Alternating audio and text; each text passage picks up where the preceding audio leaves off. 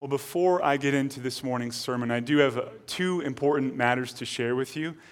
First, it is my joy to inform you that after, I think, over two years, since first identifying the need for a pastor of discipleship and implementation, and after starting that process, stopping it for various reasons, and then resuming the search process, we now have a candidate that both the search committee and the elder council unanimously commend to the members of this church. And that candidate is one of our own elders, our current elder, Rich Parfrey. He's that. Rich, would you mind standing up and, and waving? If, if you are a member, you'll be asked to vote on Rich for this pastoral position at the upcoming annual meeting next Sunday, October uh, 18th at 4 p.m. Uh, if for some reason you won't be able to attend the meeting, as we mentioned in the announcements, you can pick up a, an absentee ballot. You can watch the live stream of the meeting and, and join in, at least on listening that way and still voting. You just need to pick up one of those absentee ballots from the church office, or if you need it mailed to you, if you're watching the live stream, you're not attending uh, in, in, person at, uh, at, at the church on Sundays, and you can contact Karen and we can even have it sent to you by mail. You just have to get it in by next Sunday, uh, 12 o'clock. And I think we'll, we'll wiggle a little bit. You know, if you're talking, if you're one of those people that's going to be talking after second service and you get it to Karen before she leaves, uh, I think we can, we can make that happen. Now, I'm going to be sharing more about Rich and this position uh, this week in a video. So, we're going to put together a video and just give a timeline of this whole process. And then, for those of you who don't know Rich that well, I think many people do know Rich. He's an outgoing guy, uh, and he's been a great blessing to our church for many years. He and his family have, have been a part of this church for, for a long time. And he'll be making a major transition if he's affirmed by, by vote from uh, the business world into uh, full time pastoral ministry. A reminder that as a church, we believe that an elder is a pastor pastor. And though culturally we use those terms to identify a lay pastor as an elder, and oftentimes we call a staff elder a pastor, they are, uh, in, our, in our polity, in our structure as a church, uh, they have the same authority. And so, even though I'm the preaching pastor and, and you hear from me more often, uh, any elder on our council has the same authority in the church that I do. Uh, I, just to, I just get to talk and, and preach a little bit more. Uh, though it took us longer than expected to get to this point, I have seen God's providence at work in this process, and I've seen so much good throughout this time, and, and I'm excited. Uh, we used to have three full time pastors. We have one and a half, not because we have half a person, but because it's really like one and a quarter, though he works half uh, half time hours. Uh, Drew is also on staff as a, as a part time pastor of music, and so I'm really personally looking forward to uh, adding another full time staff pastor to our church. Um, I'm not strong in the areas that Rich is strong, and in this position, uh, I will personally, I was telling my boys, guys, I have some exciting news. Uh, and they were thinking like it was like something about our house or something. I'm like, we're going to be getting a, another full time pastor. Like, great. What, how does that affect our lives? I'm like, I think dad's going to be a better dad uh, after all this happens. So I, am excited. And I do believe that, that Rich's gifts and strengths uh, very much align with this position, and that in this position, Rich will help us as a church better accomplish our mission to glorify God by proclaiming the gospel, making disciples, and treasuring Christ above all. So you'll hear more about Rich and this position in a video that we'll put together this week. Secondly, uh, the, the next Sunday sermon will be the first sermon in a series titled Black and White, subtitled The Gospel, Racism, Justice, and the Church. In this four sermon series, we will consider current events and movements related to racism and justice. With the growing confusion and the chaos surrounding these matters, we believe it's vital as a church that we consider what the Bible says about these things and we look more closely at them.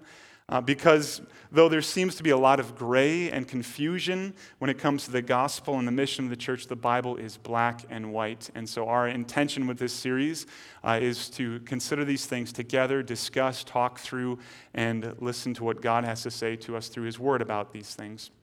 And now, having shared with you what's coming, we will turn our focus back to today's sermon, which will be the fifth and the final exhortation in this series, Stand Firm Together. Uh, if you remember, this started as one sermon, and then I thought it would be two or three, and then it blew up into five, and uh, it, it, could have been 10, I think, and, and we might have not exhausted all the content. But we do believe, as elders, we've been talking, that this is, it's, it's good. Um, it was just, uh, just an, the right length of time, and it's time to move on to our next series. And then we'll get finally back into the Gospel of Luke after that. Now, each of these sermons in this series has been an exhortation taken from 1 Peter that will help us stand firm together as we face various struggles and trials and difficulties because of and in connection with the COVID 19 virus and what's going on in our country. So, if you would please open your Bible and turn to this morning's passage, 1 Peter chapter 4, verses 1 through 11. And as you do that, I will briefly remind you of the previous four exhortations in this series. Exhortation number one Church, Christ suffered, we will too. Exhortation number two Church, be holy, don't give in to sin. Exhortation number three Church, fear God, honor the emperor, the order matters. And uh, somebody pointed out, a brother pointed out to me that when, when I, they read that the order matters, they were thinking that I was referring to the order, the mandate. What I was referring to there is the order of that statement. Fear God, that matters first, then honor the emperor. So maybe I just cleared up some confusion for some of you as well. So fear God first, then honor the emperor. Exhortation number four, preached by Matt Jantz last Sunday. Church, we must keep proclaiming God's excellencies. And the fifth and the final exhortation is this Church, we are elect exiles, citizens of another kingdom. And so, if you would, if you are able, please stand for the reading of God's holy word.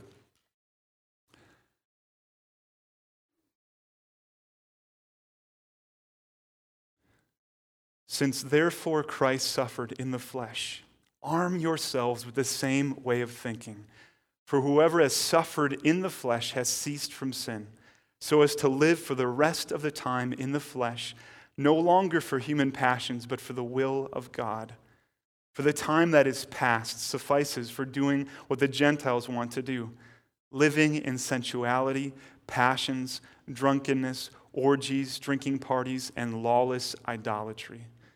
With respect to this, they are surprised when you do not join them in the same flood of debauchery, and they malign you.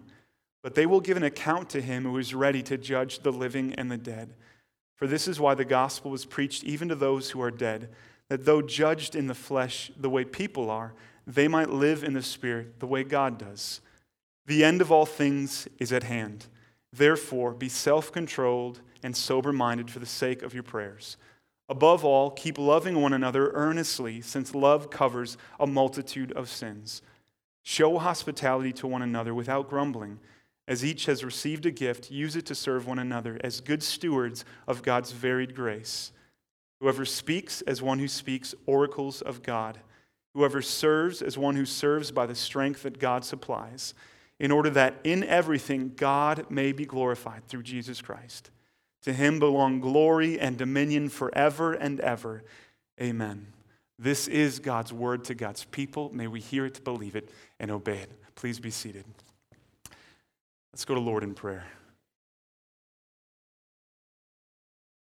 Oh God, you are God. How good it is to be with your people in a building that we call a church, but we recognize that the church is a people, a people that cannot be closed down or shut down or restricted, a people that will continue to worship you now and forever. And so that is what we long to do this morning together worship you. Hear from the God who speaks to his people by his Spirit through his word.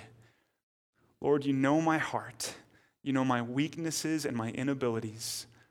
Please overcome them this morning as your word goes forth. Help me to shepherd this church by your word. I recognize that Jesus is the good and great and perfect shepherd, and I am just an under shepherd, one of many that have been called to serve Christ's precious church, his bride, his flock. So, Lord, please empower me, strengthen me. Do not let me be ashamed of the gospel this morning. And I do pray for us as a local church. Of course, we pray for the global church. We pray for those brothers and sisters spread across this globe in places where they are being persecuted. And this is not new. Restrictions are not new for them. They've been restricted since they, the day of their new birth and yet they continue to proclaim the gospel, make disciples, and treasure your son, Jesus Christ, above all. And it hurts, it's cost them dearly. And as we consider the churches, the, the brothers and sisters in various states that are under more restrictions and limitations, We pray for them to be wise, to be discerning, to be humble, and to be faithful. Help us to learn from them. Lord, we pray for the sick among us. We know that there's not just a virus called COVID 19, but there are many other sicknesses and colds and flus, and there's cancer and other diseases and, and physical disabilities and spiritual warfare. And so we pray, Lord, that you would strengthen your people that we would fight the good fight by faith, not shrinking back from the, the various things that you've called us to do and the various spheres that you've put us in at work, at, in the home, in this community. Help us, we pray. We do pray that you would bring comfort and strength and peace to those who are grieving. We pray that more and more people would hear the gospel and believe it, and that those who believe it would live their lives in light of the gospel. And now, Lord, please work Help us to receive the truth that we need to receive, to apply it, to love it, to enjoy it, not just to submit, but to grab hold and be changed by Christ, to become more and more the people that you've called us to be. Elect exiles, you've made us.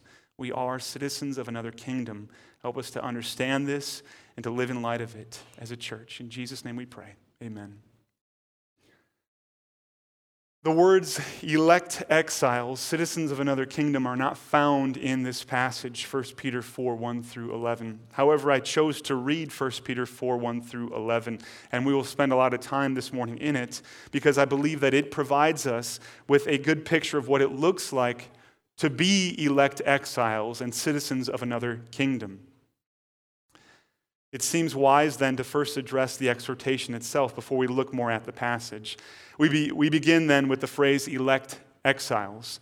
It's taken from the very first verse of 1 Peter, where Peter, uh, after introducing himself as an apostle of Jesus Christ, he calls the Christians that he's writing to, the church that's being persecuted in Asia Minor, present day Turkey, elect exiles. That's how he starts the letter. That's, that's the title he gives them. You are elect exiles. And it doesn't just describe the persecuted Christians in Asia Minor, it describes the church today. We are elect exiles. To be elect means to be chosen. Now, you may not be aware of this, but in about three weeks, the American people will either re elect the president, the current president, or will elect a new president of the United States of America. Maybe that's breaking news to you. Now, whatever the outcome of the election, the president elect, that is elected, will have been chosen by the collective will of the American people according to our Constitution. At least we hope that's how it works. And those of us who vote will be seeking to elect the candidate we believe to be the best candidate, or at least the better candidate. We will make our choice based on uh, any number of things the, the candidate's qualifications, their policies, and their positions. We will hopefully choose the one that we believe will do what aligns the closest with our own convictions and beliefs and worldview. Especially as Christians, we are to pick a candidate that we think will align the closest with, with our worldview, a biblical worldview. Though some of us will vote for one candidate because we can't stand the other. Whichever candidate we choose will be we will be choosing that candidate because of something they have said or done, or because of something we believe they will or they won't do. In this way, our choosing or electing is conditional. It is dependent on who that candidate is or is not, something that candidate has done or what we foresee that candidate doing or not doing. But praise God, this is not how God elects or chooses us. It's not conditional. If you're a member or a long-time attender of our church, you know that our church teaches that God's election is unconditional. Sometimes this is called Reformed theology or Calvinistic theology. Uh, what this means, maybe you're not familiar with those terms, is that we believe that the Bible teaches that God does not elect or choose us because of who we are or who we are not, something we have done or something that He foresees us doing or not doing. We teach what we believe the Bible teaches that God chooses or elects people simply and solely only according to his sovereign and his free will. That God ultimately is the one who has total and true free will. That despite Christians being born sinners and having chosen to sin, just like all people, despite our deserving of his holy wrath, like all of mankind, God the Father planned and then sent his Son, and the Lord Jesus Christ was born a man, and he lived a righteous and holy life in our place. And then he died on the cross to atone for our sin, and he was raised by God by the power of the Holy Spirit to give us new and everlasting life now and forever. We were dead, but he chose to make us alive.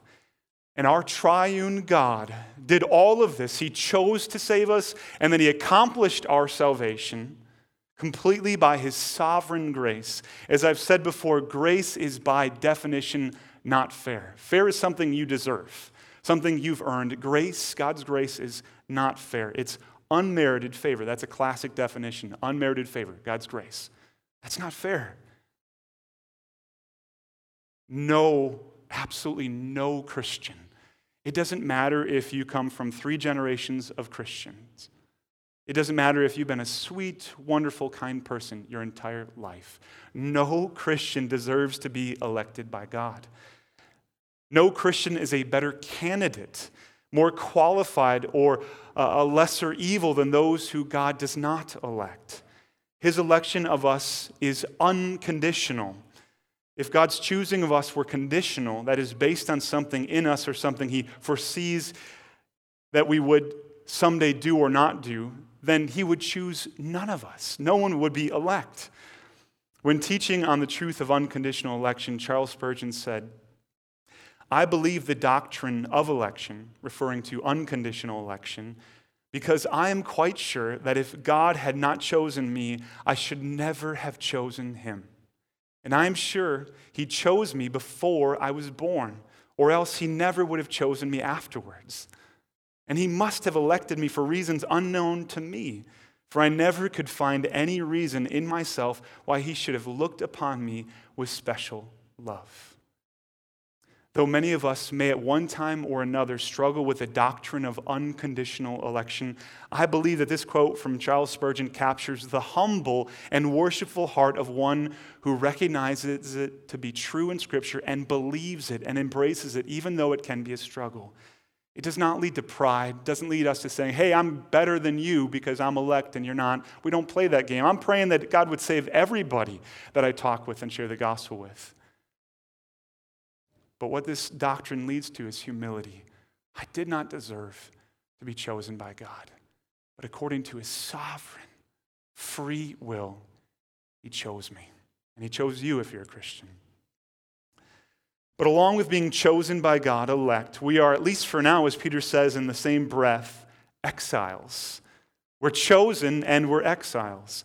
To be an exile is to be someone who is living away from their native country. And this very much relates to the second part of the exhortation. We are citizens of another country, another kingdom, and that is God's kingdom. The Apostle Peter uses the, the same word, exiles, later in 1 Peter 2 11. Here, reading verses 9 through 11, which we covered last Sunday, will be helpful. 1 Peter 2 9 through 11. But you are a chosen race a royal priesthood, a holy nation, a people for his own possession, that you may proclaim the excellencies of him who called you out of darkness into his marvelous light. Once you were not a people, but now you are God's people. Once you had not received mercy, but now you have received mercy.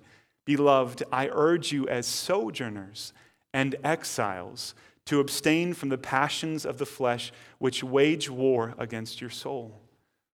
In verse 9, the, the phrase chosen race could also be translated as elect race.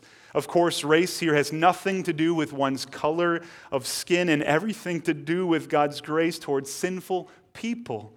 God chooses to take rebellious sinners like you and me from every tribe, tongue, and nation, people who have darker skin and lighter skin, who are from all different places, cultures, and countries, whose passports read something different than other people in the same kingdom that he has brought us into.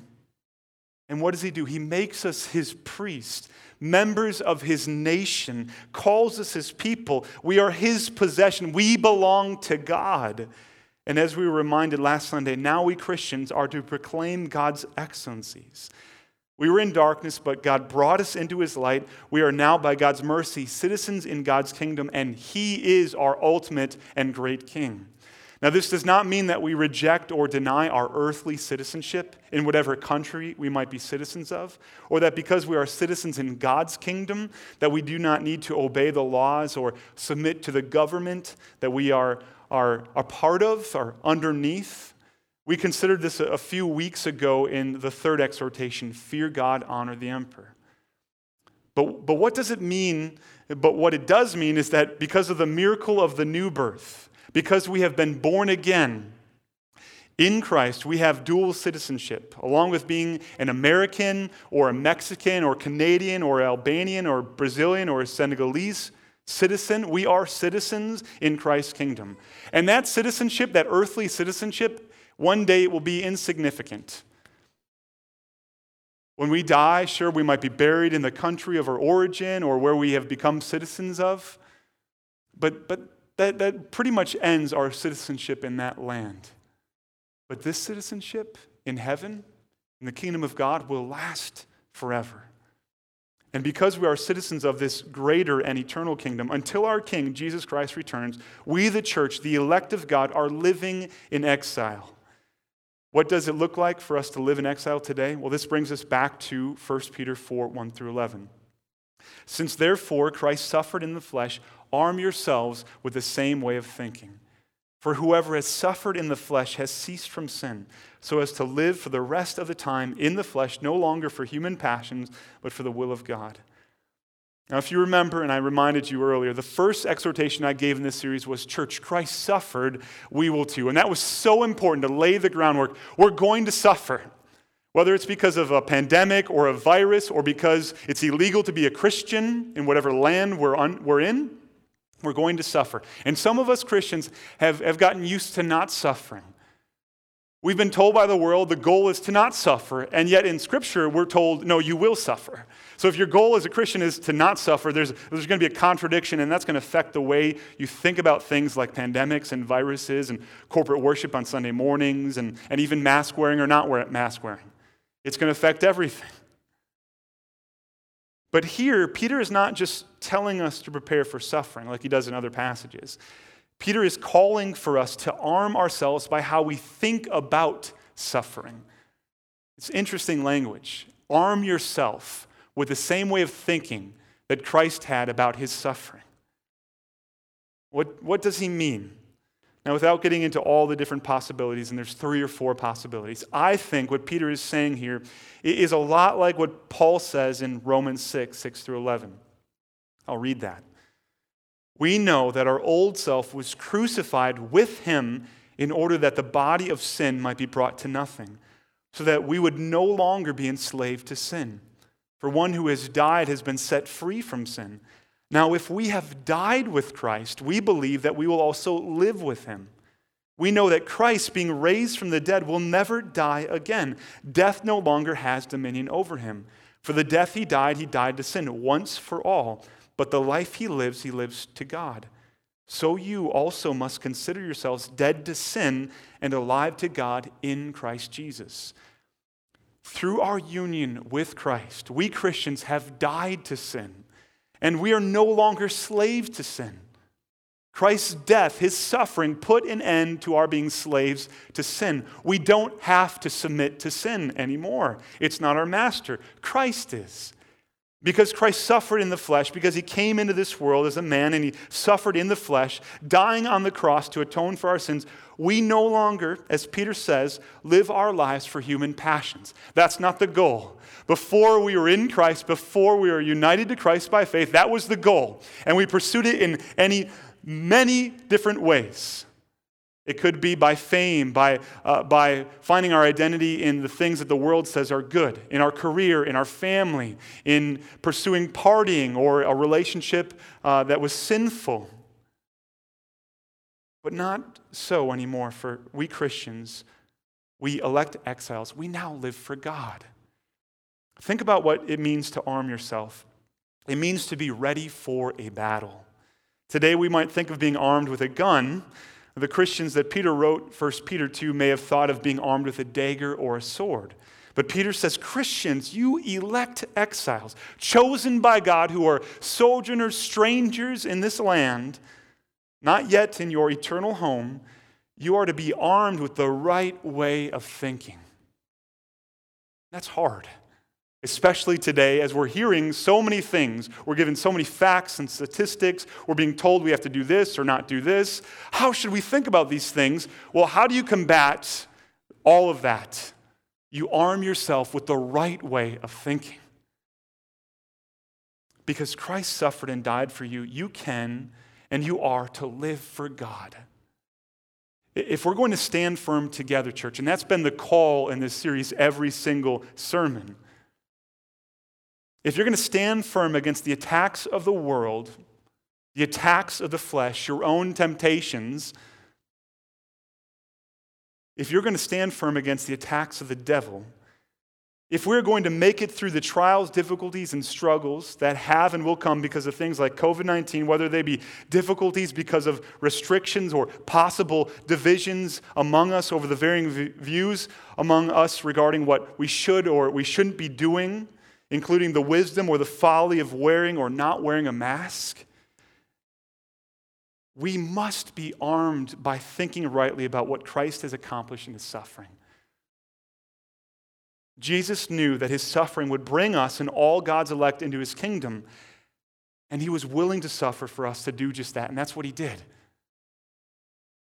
He has brought us into his kingdom through his suffering. Although we will never be totally free from sin in this life, being armed by what Jesus did for us will help us endure suffering and be obedient to our King. Again, Jesus is calling us at times to do things that the world says you better not do that. Again, in some countries, it's illegal to do what Jesus says you must do, Christian. You must do this, follower of Christ. You must worship God alone. You must not bow to the evil dictator in North Korea. And so the Christian in North Korea says, Do I obey God? Do I worship God? Or do I, in various ways, worship the dead dictator or, and his son? or the next dictator to stand in his place. If you say, I will not suffer, you will bow to the dictator. You'll bow to the emperor, and you will not bow to King Jesus. We live as exiles, citizens of another kingdom, who live not for sinful passions, but for God. That's why we live. That's why God has you, Christians, still here, and He hasn't brought you to heaven yet. He's got things for you to do with the rest of your life. Not to waste it sitting at home in fear. Again, I'm not, I'm not advocating for foolishness and recklessness. I'm not saying that if, if your conscience compels you to take more precautions than others, that you shouldn't follow your conscience. And that that's not at all what I've said or what we've tried to say in this series. But I'm pushing against the, the agenda and the message that we're hearing over and over and over live in fear of a virus. No, live in fear of God and don't waste your life. Picking up in verse 3 For the time that is past suffices for doing what the Gentiles want to do living in sensuality, passions, drunkenness, orgies, drinking parties, and lawless idolatry. With respect to this, they are surprised when you do not join them in the same flood of debauchery. And they malign you. But they will give account to him who is ready to judge the living and the dead. For this is why the gospel is preached even to those who are dead, that though judged in the flesh the way people are, they might live in the spirit the way God does. Peter says, No more living like Gentiles Church, you, you must not live like the Gentiles. Here in this context, Gentiles refers to non Christians, not to those who are not Jews, simply those who reject the gospel. Here again, we're reminded that there are really only two ways for a person to live. Either they will live for self and in sin, or they will live for God and in Christ.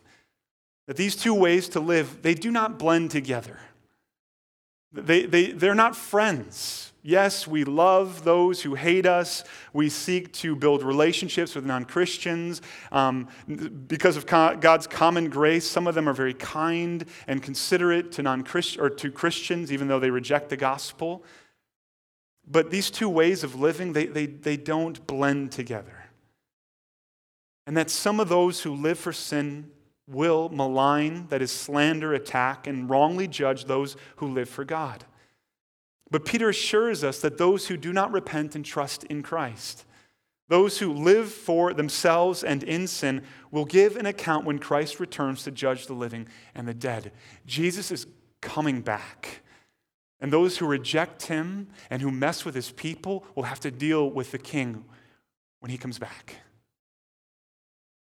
And that should be an encouragement to the Christian who is going through sufferings and persecution, who's being maligned, who's being called names.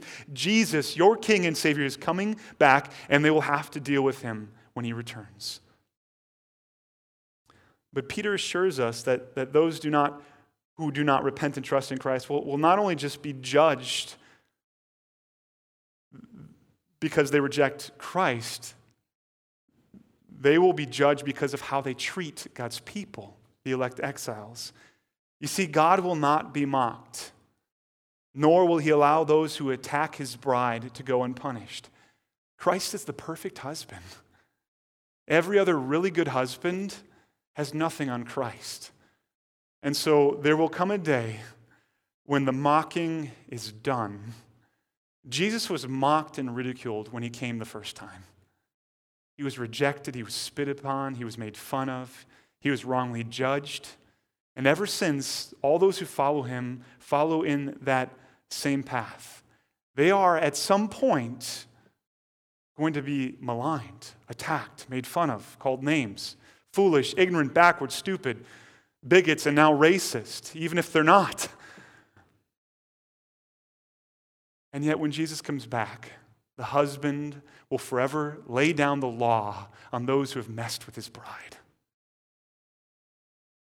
I believe this truth is in view in verse 6 that the dead that Peter is speaking of, when you first read it, it's like, what is he talking about? The dead? I believe the dead that Peter is speaking of, who the gospel is preached to, are Christians who had died physically. That some of those living for self and in sin were, were mocking the Christians who had formerly lived like them in sin for themselves. But after repenting and trusting in Christ, these Christians, they began to live for God, and then what? They got old. Or maybe some of them were martyred and they died. And these non Christians were saying something like the Christians who died were foolish. They gave up all the good stuff of this life, all the sin. They gave it all up for Christ. And what happened to them? They died, anyways. Just like everybody else. Just like these non Christians would die, these Christians were, were, were dying, and they're saying, What's the difference? They wasted their lives. It was a, a first century form of YOLO, you know, you only live once, which is the, the mantra, the message that keeps on getting told to, to all of us, especially our young people. Hey, you only live once. You're only young once. Go try it. Have fun.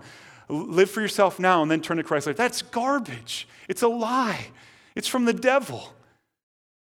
And that, that's in essence what the, these non Christians were, were saying to the Christians YOLO, you only live once and you wasted your one life. But Peter says that is a lie. Though these Christians were judged in the flesh, though they physically died, they are still spiritually very much alive. They are with God. So the world living for God will in the end be foolish. They might say, Oh, that's nice, that's sweet.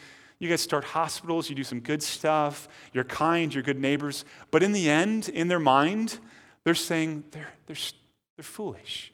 They're wasting their lives.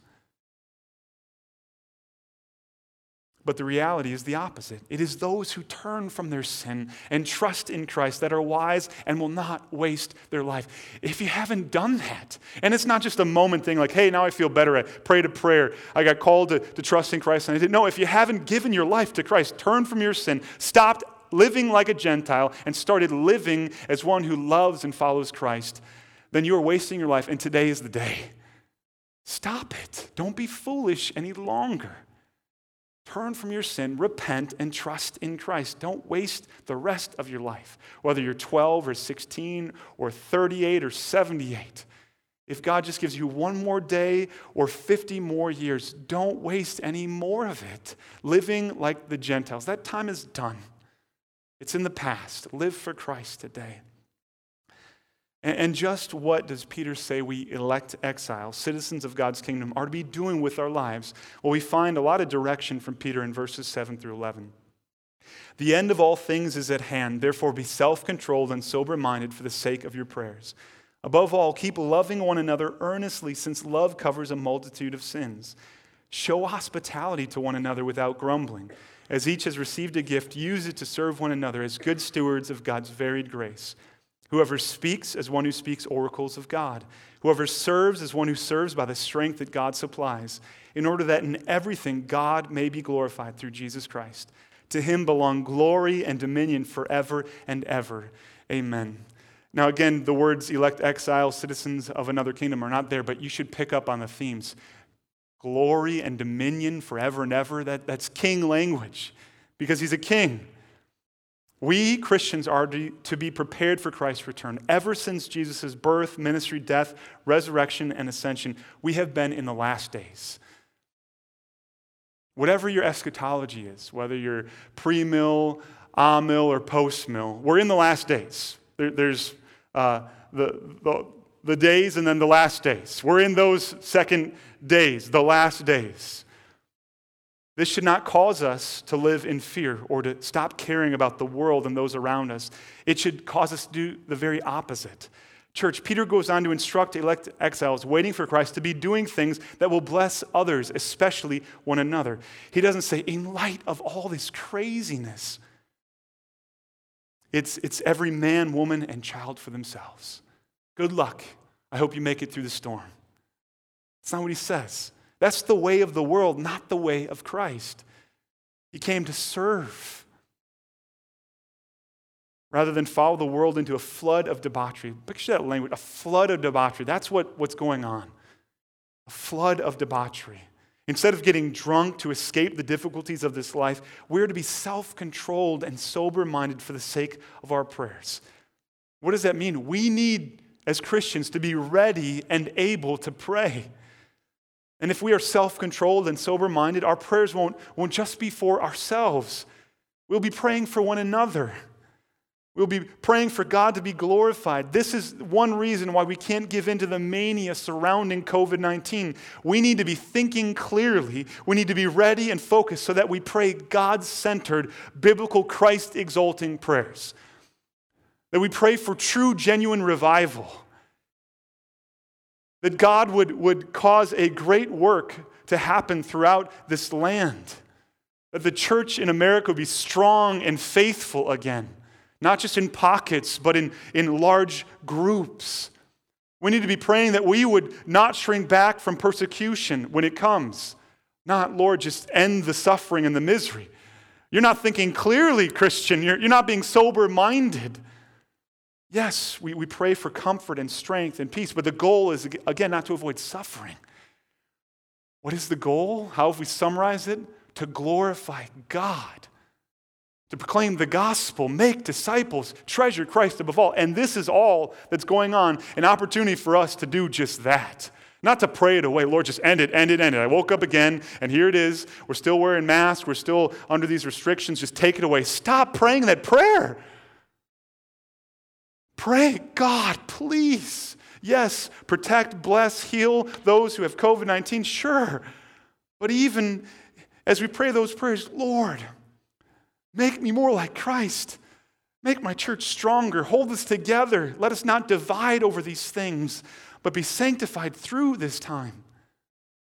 Peter also calls us to love one another.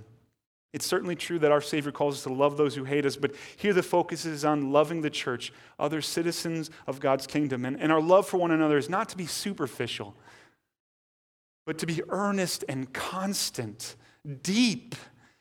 Because God loves us, we love each other. And it is God's love for us that creates, strengthens, and sustains our love for one another. If you have tasted and experienced God's love, you can love other Christians. It can be hard. We talk about it. Some of us are really weird. I put myself in that camp, in that category. It can be hard for some of you to love me. I'm sorry, but you got to do it. And I got to love you. Why? Because God loved me, and He's loved me with such a powerful and amazing love that He equips, strengthens, fertilizes my love for you. Even as we disagree and we differ and we work through things, whether it be theological or, or preferences or convictions, whether we should have drums on the stage or not have drums, whether we should be singing this song or that song, whatever it might be, we can work through it because God has loved me and He's loved you, and we can love each other through this. And that's not some cheesy singing kumbaya, dancing through the lilies mumbo jumbo. That's the reality, that's the biblical truth. In his commentary on 1 Peter, Edmund Clowney writes, and he, he says he's a, he was a wise, godly uh, man when he wrote this, and so he, he kind of goes into a couple things that I just I couldn't edit it down. I have to read it all. If love collapses at its first test, it's not worthy of the name. Love never fails. A parent's love for a child grows as it is tested. Someone has said that a toddler steps on your feet and a teenager on your heart. Maturing children, in turn, may grow in love for their parents. As adults, they perceive the faults and sins of their fathers and mothers in a new perspective. Their love is tested and grows. We do not love others if we take delight in finding and exposing their faults and sins. Rather, love covers a multitude of sins. Peter reflects the language of Proverbs hatred stirs up dissension, but love covers over all wrongs. Love does not keep score, but grants forgiveness freely to every brother or sister who seeks it. What a great picture Clowney gives us of, of love. Church, what are, we be, what are we to be doing in this season? Loving one another earnestly. Are you doing that?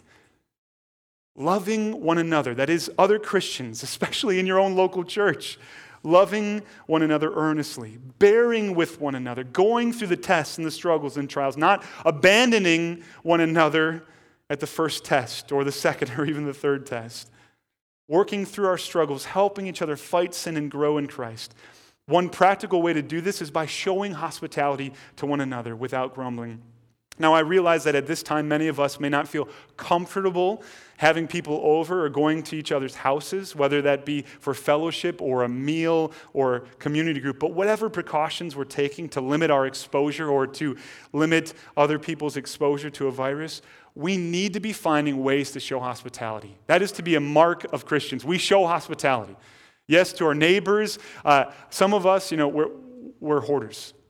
And so what do we do? We don't have people over so I don't want them to see that. Throw the stuff away. You have an idol. It's called stuff. You might say, Oh, I, I, got this on that trip. It's a junky little trinket. Put it in the garbage. Clear off the shelf. Put a couple books, a Bible. Get a, I've talked about this before, a crock pot. It's easy. Just throw a bunch of stuff in there, turn it on, and you have a meal. And whenever you're comfortable, whenever you're able to do this, have people over. Yes, neighbors, non Christians, share the gospel, but especially Christians. Open your home, bring them in, love them, talk, laugh, play games, open your Bible. It's beautiful. And, and that's one of the ways that we, we show hospitality to one another. It may be having a meal sent to someone instead of having them over right now, or ordering groceries for a single mother or someone who's elderly and struggles financially, or sending a card or a gift to someone who's especially isolated in the season, or, or calling just to encourage a brother or sister in Christ who you know is struggling. So many ways to love each other earnestly. In verse 10, Peter tells us that, that we are to use the gifts that God has given to us to serve one another, that we are to be good stewards of God's varied grace God gives us gifts not just for our benefit, not so that we can say, hey, look what I got. I got this awesome gift over here and I'm going to show it off. Not at all. He gives us gifts to serve and to bless one another. Here, Peter has in mind gifts of speaking and gifts of service. He doesn't get into specifics or, or give us a list. We find lists and specifics in other places. He, he doesn't limit it to preaching and teaching and generosity or cleaning. It, it's all that and more. You see, whatever gifts that God has given to us, we're to use them to love and to bless each other. That is what living in exile together as citizens in God's kingdom is to be like. It doesn't have to be all doom and gloom. It shouldn't be all doom and gloom. It's having people over for meals, encouraging them, praying with one another. As we wait for our King's return, we're to live for Christ now and help each other live for Christ now. Some of us will do this by preaching sermons or teaching children or adult, adult Sunday school classes, leading community groups, sharing the gospel, discipling one on one. We might do it through biblical counseling or Bible studies or by praying with and for one another. We, we might use words of encouragement or, or loving correction to do this. We might do it, and th- this I do believe is a gift, by cleaning for someone, visiting, sharing, cooking, being generous with our time, money, and resources, because we recognize that they come from God and we're to steward them, not hoard them. Because we are elect exiles citizens of another kingdom. And our King, Jesus Christ, has called us to love one another, whether there's a pandemic or not. There's no loophole. Hey, you don't have to do these things when the government says uh, you have to put a mask on. No, there's no loophole. So that in everything and in every season, God may be glorified through Jesus Christ, because to him belong glory and dominion forever and ever. Amen. Church, as we close this series, I want to remind you that the aim of this series has been to help us stand firm together. That's been the goal the whole time. We need to stand firm together so that we continue to accomplish our mission. And that mission has been clear. We've simplified it. We believe that this is what God has called us to do. We need to glorify Him. And we do that by proclaiming the gospel, making disciples, and treasuring Christ above all. I know some of you have struggled during this series, not so much with each of the exhortations, but with how they apply to you and, and how they are to be applied within the life of the church. I've tried to say this multiple times. I'm okay with that. I'm struggling with some of these exhortations too. In community groups, we've had some really good discussions where we didn't leave, you know, saying we all agree. And these things need to continue to happen if we are going to stand firm together. It's not avoid talking about them. As one of your elders and the pastor preaching in vision, I, I want to encourage you to keep working through these exhortations. Lovingly share your thoughts and concerns with those in your church, your elders, your pastors, uh, and your community group. God is using this season to sanctify us individually and corporately. But make sure that God's word is your guide and not Fox News or CNN. Okay? This book is infallible. It is given to us from the very mouth of God through His Spirit. This needs to be our ultimate guide. We can learn things from other sources and, and resources. And above all, keep loving one another, for love covers a multitude of sins. We can be stronger, we can be better, we can be more sanctified and holy if we stick together and we stand firm. Let's pray. Oh God, I do pray that you would work these truths, these five exhortations, deeper and deeper into our minds and our hearts. That we would not live in fear from anyone or anything but you, the living God, who has saved us by his grace and for his glory. The mission has not changed. We must love one another through this season. We know that things could get harder or better. We know that you, you do not change, and you have called us to these glorious tasks. Help us to do them in faith, trusting that you will provide what we need, whether it be faith or strength or love or energy or time or money to do them. We pray this in Jesus' great name. Amen.